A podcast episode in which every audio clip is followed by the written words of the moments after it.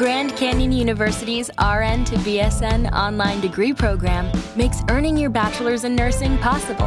Balance online coursework with local in-person clinicals to position yourself for potential leadership opportunities in the time you have from wherever you are, leaving room for what matters. Achieve your goals with your personalized plan and team behind you. Find your purpose at Grand Canyon University. Visit gcu.edu.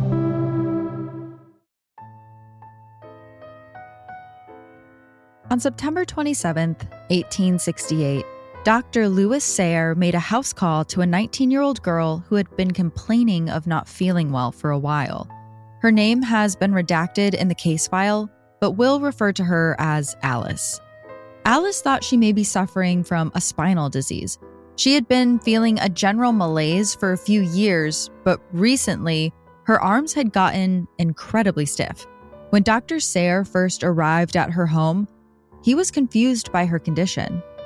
Alice greeted the doctor at the door with her arms hung by her side and her hands frozen at 90-degree angles.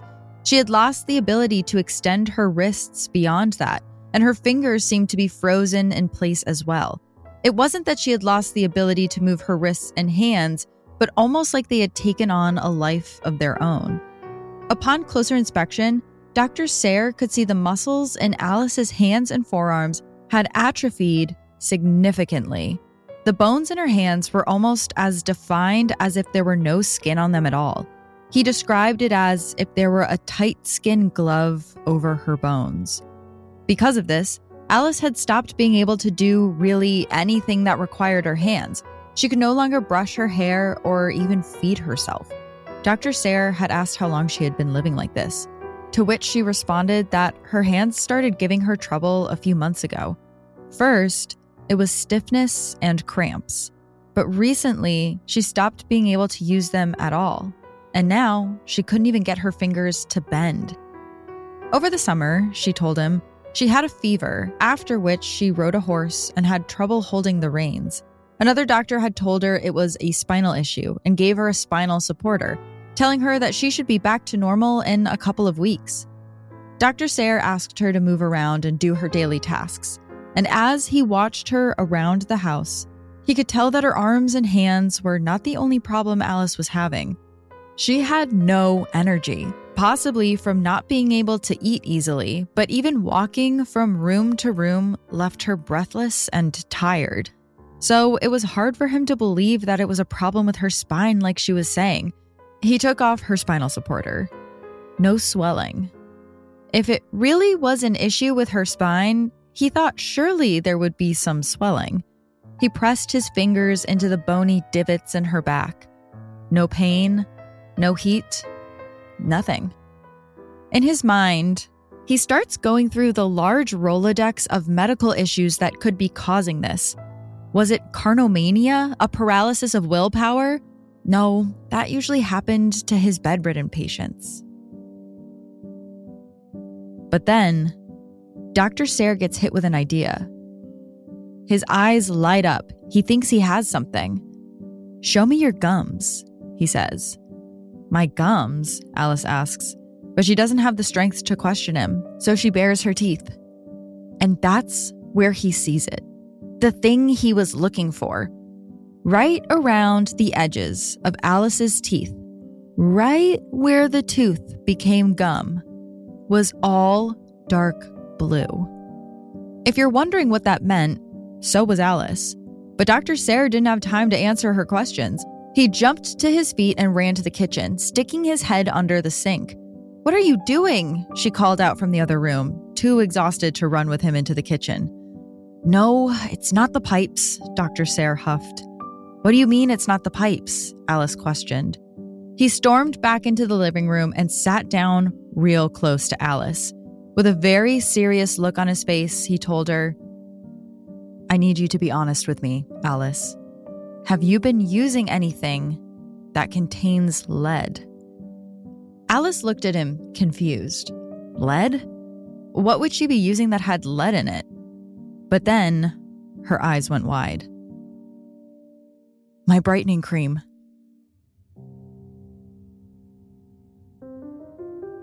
up in Alice's bedroom was a jar of the lead-based cream called Laird's Bloom of Youth. The cream promised to obliterate the imperfections of things like discoloration of the skin, tanning, or even, God forbid, freckles. Each bottle ran for about 75 cents apiece, and according to the New York Board of Health was, quote, free from any material injurious to the health or skin. That was a lie. For some time now, people had known that lead caused issues in humans, and as Alice applied the lead-based cream, it was being absorbed through her skin into her bloodstream, where it was accumulating in her bones and soft tissues. Ultimately, it was responsible for paralyzing the hands that scooped it out. It didn't help that she had been applying this cream multiple times a day for 2.5 years. Luckily, Dr. Sayre caught it in time. He had seen this kind of poisoning with other women as well, many of whom used the same skin lightening cream as Alice. The cure for her was simple. Throw away the cream and never touch another skin brightener as long as you live. Within a few months, Alice's symptoms started drastically improving. When we look at the history of what we've done to maintain beauty standards, Alice is hardly an exception. So today, I want to take a look at some of the deadly ways we've tried to look good, both in beauty and in fashion. And as always, listener discretion is advised.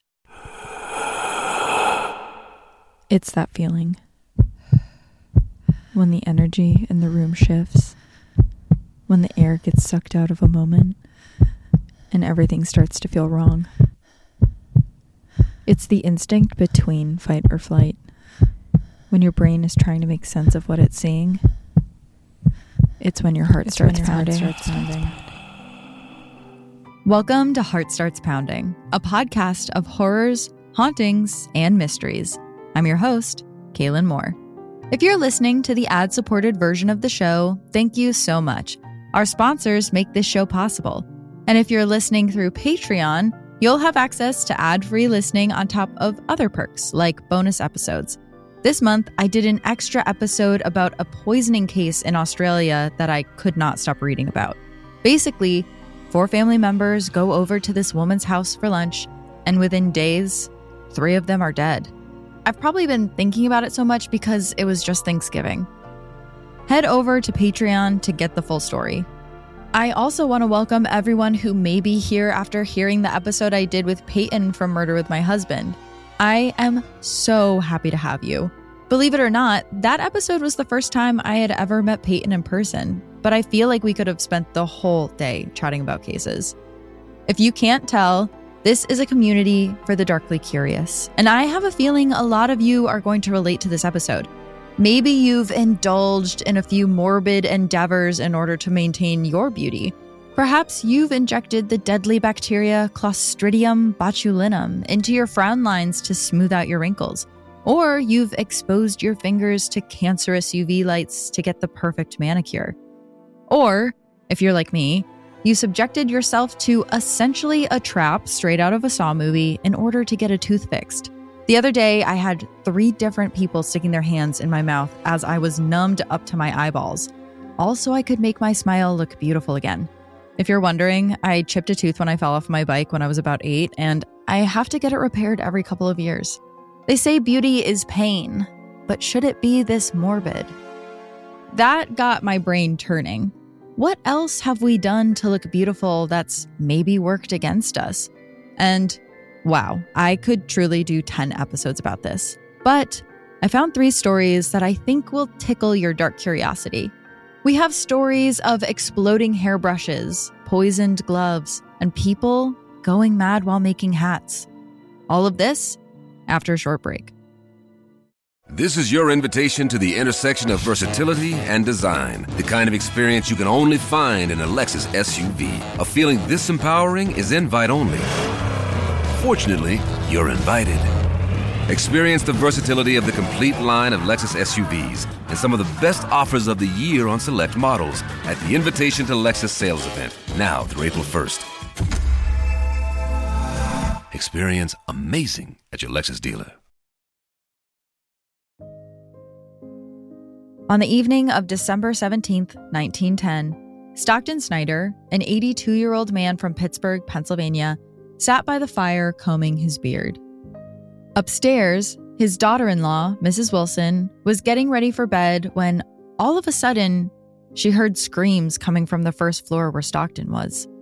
Thinking he had perhaps fallen and couldn't get up, she ran downstairs to assist him. But what she saw was much more horrific than what she expected. Stockton's beard was enveloped in flames, which were quickly spreading to his clothing. Mrs. Wilson grabbed a comforter and started smothering the fire, and though she was able to put it out, it was too late. Stockton lay on the floor, his face and upper body badly burned. "What happened?" Mrs. Wilson shouted at Stockton, who was slowly slipping unconscious due to the severity of the burns. The only word he could muster, the last word Stockton ever said before he succumbed to the burns, was comb. It turned out, Stockton was using a celluloid comb to untangle his beard. As he brushed, hairs from his long gray beard got entangled in the teeth of the comb, which he would then hold over the fire to burn off. But celluloid was incredibly flammable. It had to get particularly hot to catch fire, about 150 degrees Celsius or 300 degrees Fahrenheit, which it would have gotten to in the fire. The other thing about celluloid, though, is that when it does catch fire, it can quickly go up to 815 degrees Celsius or 1500 degrees Fahrenheit, and it can release toxic gases that explode on contact with the air. Stockton's comb had exploded on him, sending shards of flaming celluloid back into his beard. So, let's say we cut the manufacturers of the combs the benefit of the doubt. Yes, they were making an explosive beauty product, but plastics were relatively new at the time. They were a response to environmentalists rioting against ivory and tortoiseshells being used to make combs. To do that, turtles would be captured and then boiled in hot water or oil so that tortoiseshell could be taken from its underbelly. I mean, how could you not prefer celluloid be used instead? But people had been aware of the risk that celluloid posed to customers, because just a year earlier, the Morrison factory, a factory that shaped these types of combs, had a devastating explosion. On November 8th, 1909, at around 9 o'clock in the morning, a man was working on the elevator in the Morrison factory when his cigarette slipped out of his mouth. And there it fell, down the service elevator shaft, past the floors of employees busy shaping fibroid and celluloid into comb shapes, down into the basement, where the company's raw, unmolded celluloid lay. After a few moments, employees described what sounded like a giant whoosh sound, and the floors all lurched upwards, as if the building were taking a giant breath. And within seconds, white flames started flickering up from the basement. Everyone got up quickly and started running towards any exit they could find, but the fire was coming from below, so the only two options were up or out. There was no going down into the building's main entrance. The only problem was, this was 1909. There wasn't really a fire code buildings had to adhere to, and all of the windows had iron bars on them. People who were passing the building when it caught fire recalled watching as employees desperately clawed at the bars on the windows, unable to break them open and free themselves. A coroner said that of the 9 employees that burned to death, all but one would have survived if the windows had not been barred. The one person who would have most likely still died was William Morrison, the building owner's 24-year-old son. When the fire broke out, William realized that the safe of the building was open, meaning that all of the building's important documents and cash on hand would be destroyed. As he, his brother, and his father were running out of the building, he turned to them and told them he was going back in to close the safe. They begged him not to, but nothing would change his mind. When the firefighters showed up to the scene, they stood by the windows with William's brother and father, and they all watched as William staggered towards the safe. the white hot flames dancing around him. Molten chunks of celluloid dripped from the ceiling onto William's clothes, burning him further. He slowly got to the open door of the safe, pushed it closed with what little strength he had, and then fell to the ground and was consumed by the fire. Though celluloid combs were proven to be explosive, they continued to be sold to customers. And these combs were never banned. Celluloid was never made illegal. What happened to celluloid is a story we've heard many, many times throughout history. Manufacturers just found something cheaper to make combs out of. And it just so happened the material was less explosive. Cellulose acetate. We're going to take a quick break. And when we come back, I want to talk about something you may have heard of, Mad Hatters, and how a 250-year-old technique may have driven countless men mad. In England in the 1800s, there were calls for serious regulations to be placed on women's beauty and fashion. And I'm not talking about the tyrannical spaghetti straps must be 3 fingers wide kind of way, even though, don't get me wrong, there was plenty of that. No, people were calling for regulations because they were catching on to how deadly some of women's fashion was. Friedrich Engels wrote in his book, The Condition of the Working Class in England, that, quote, "It is a curious fact that the production of precisely those articles which serve the personal adornment of the ladies of the bourgeoisie involved the saddest consequences for the health of the workers." It seemed Engels was upset that superfluous women's fashion was harmful to the working class. But what Engels was ignorant to was the fact that men's fashion at the time was most likely killing more of the working class. So get off your high horse, Friedrich. I would bet a large sum of money that in his closet, Engels owned a felt hat. Because it was not only fashionable at the time to wear felt hats, it was borderline inappropriate to leave the house without one. These hats were typically made of either beaver or rabbit, both animals that have extremely soft fur when they're alive. However, once they were killed and skinned for hat making, their furs would become thick and coarse. But no worries, there was a solution for that. A bright orange solution made of nitric acid and mercury. Hat makers, or hatters as they were known, would spend a good majority of their day coating the pelts in the bright orange liquid while stuck inside an unventilated room. Mercury is poisonous to people, and we can be exposed through inhaling it, touching it, or eating it. These hatters were mostly being exposed through breathing in the fumes, but they also spent all day touching the liquid solution. A study done in France in 1925 shows the effect mercury was having on hatters' nervous systems.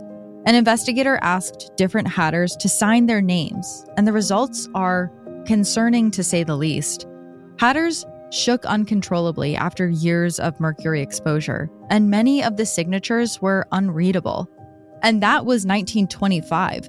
The first recording of chronic mercury poisoning appeared in 1757. A man named Jacques-René Tenon was studying the malaise that many hatters complained about. He visited one shop and was horrified at the illness of the employees.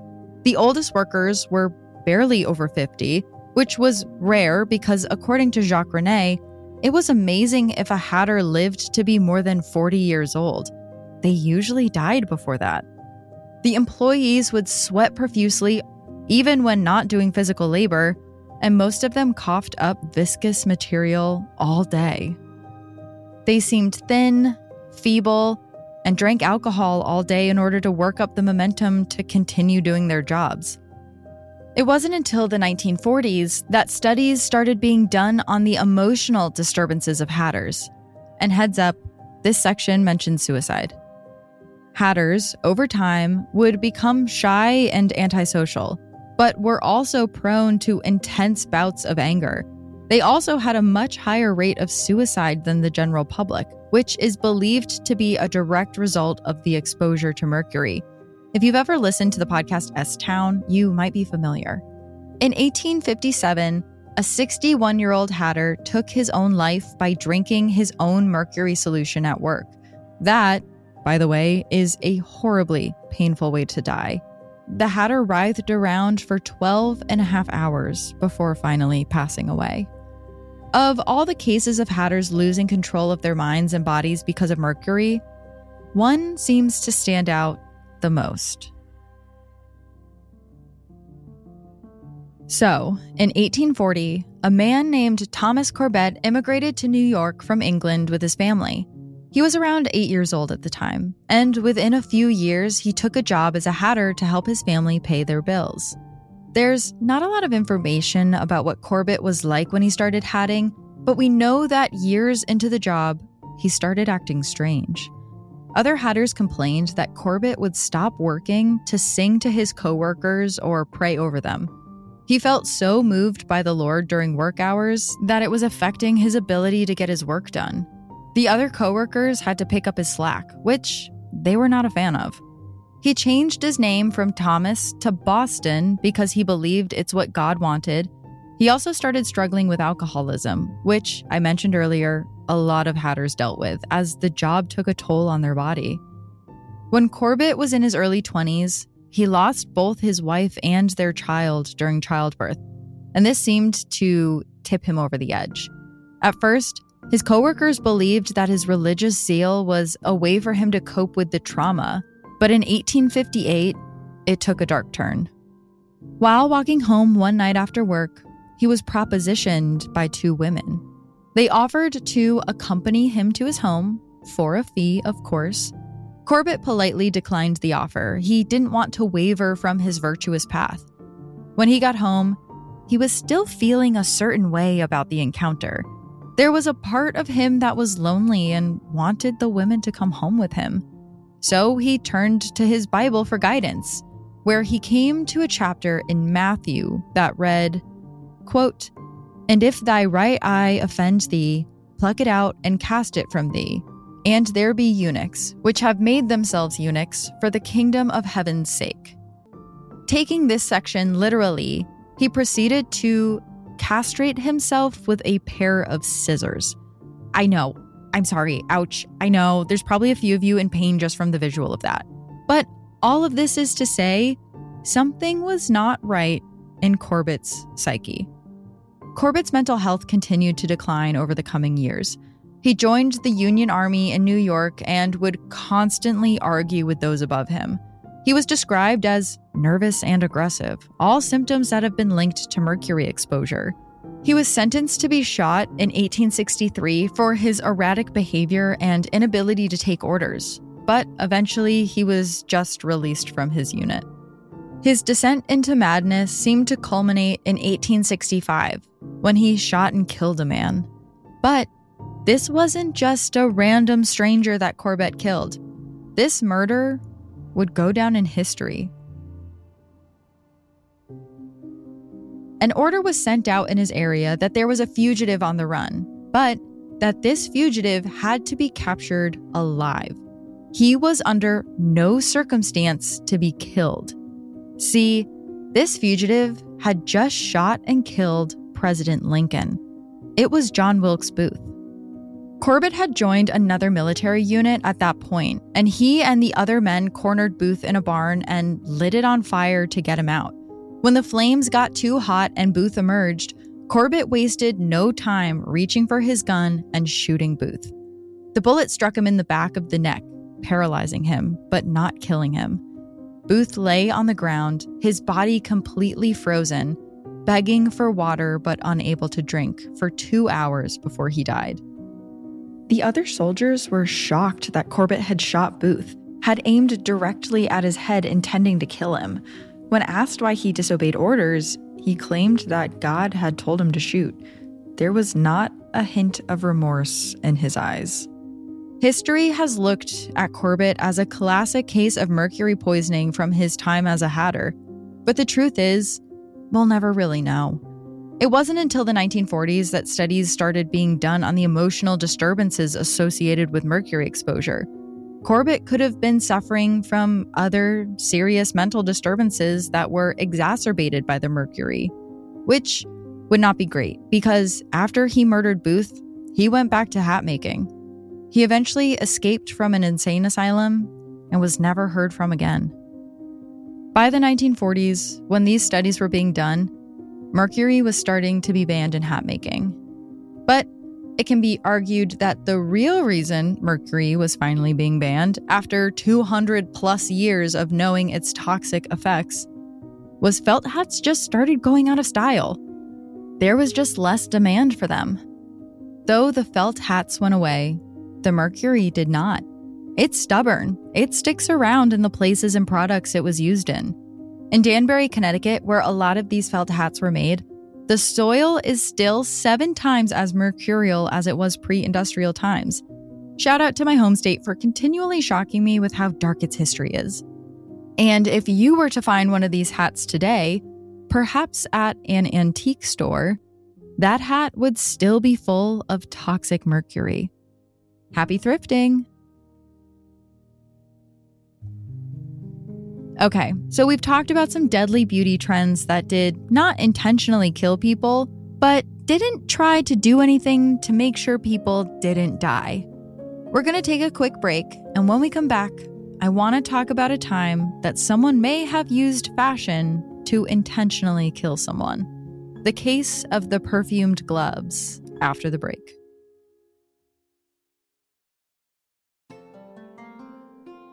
For our last story, let's take a trip back to France in the 16th century.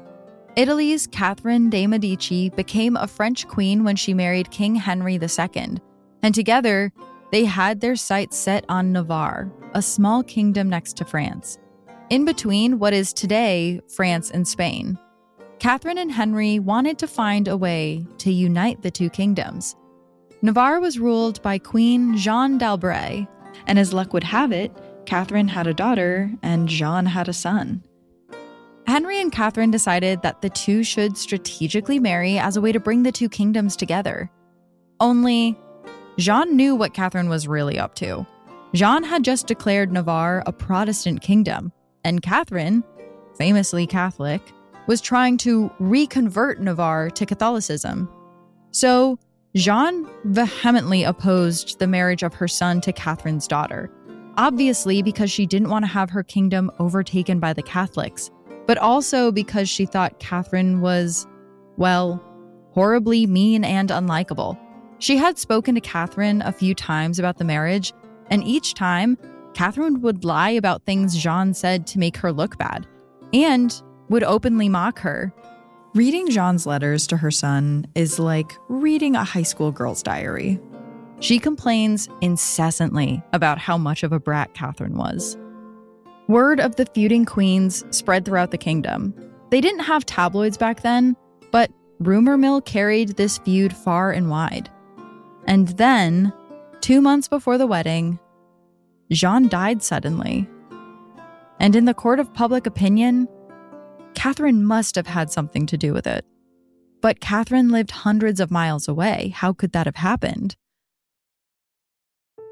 Well, Catherine was Italian, and one thing she brought with her to France was the idea of perfuming. Remember, this is the Middle Ages. Everything smelled terrible back then, and that's not really an exaggeration. There was no plumbing, horse manure was everywhere, and you were lucky if you could bury your dead deep enough that they wouldn't wash back up to the surface during a rainstorm. A very fashionable, high-status symbol at the time was leather gloves. And though they were for elites and royals, they were not safe from medieval smells. Leather at the time was finished with animal excrement. This gave the gloves a smooth finish, but also the pervasive scent of poop. The Italians had an answer to this. They were obsessed with perfuming things, adding pleasant scents to their clothes, their bodies, and their gloves. Though I can't imagine how this helped because animal poop covered in Febreze still has to smell terrible. But that's what they had at the time. Catherine brought this method to France, and as a welcome to the family gift to Jeanne, she sent her a pair of these scented gloves. Only, they were laced with more than just perfume. They were laced with poison. Arsenic, many believe. Once Jeanne put on the gloves, her health deteriorated rapidly over the following days. Of course, historians debate this. And sure, there's no way to ever be sure. But again, the gossipy subjects had made up their mind. They believe Catherine poisoned Jeanne and her reputation never recovered. Catherine had been doing other things that made her French subjects wary of her, like giving Nostradamus an important place in the royal court. The supposed poisoning mixed with her love of astrology convinced the kingdom that she was a witch.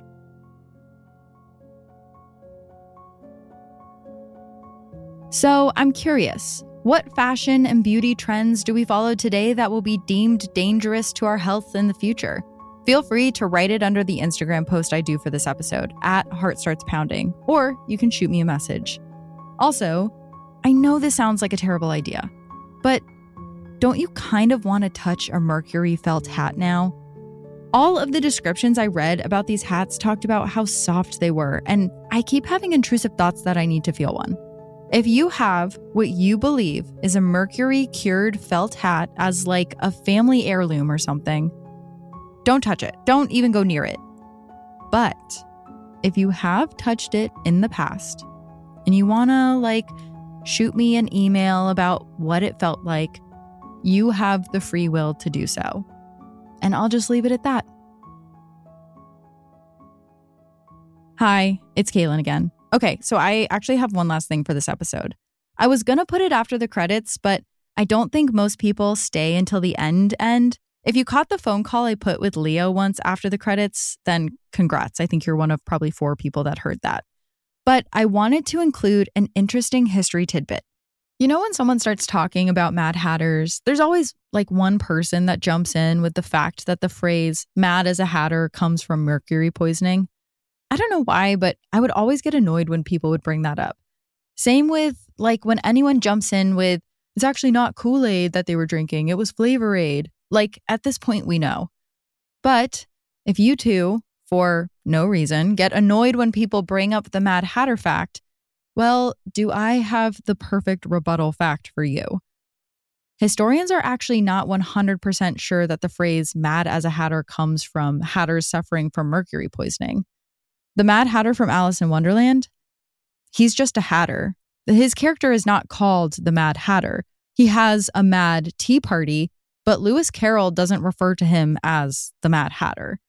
There was a phrase popular in England in the Middle Ages that was mad as an adder, A-D-D-E-R, which is a type of venomous snake. Some historians believe that mad as a hatter is just a mistranslation of mad as an adder. And then when hatters actually did start going mad, the phrase just took off. Anyways, just wanted to give you some annoying pub trivia to keep in your back pocket. This has been Heart Starts Pounding, written and produced by me, Kaelyn Moore. Sound design and mix by Peachtree Sound. Special thanks to Travis Dunlap, Grayson Jernigan, the team at WME, and Ben Jaffe. And thanks to Audioboom. Have a heart-pounding story or a case request? Check out heartstartspounding.com. Thank you so much to all of our new patrons. You will be thanked by name in the monthly newsletter. Until next time, stay curious. Ooh.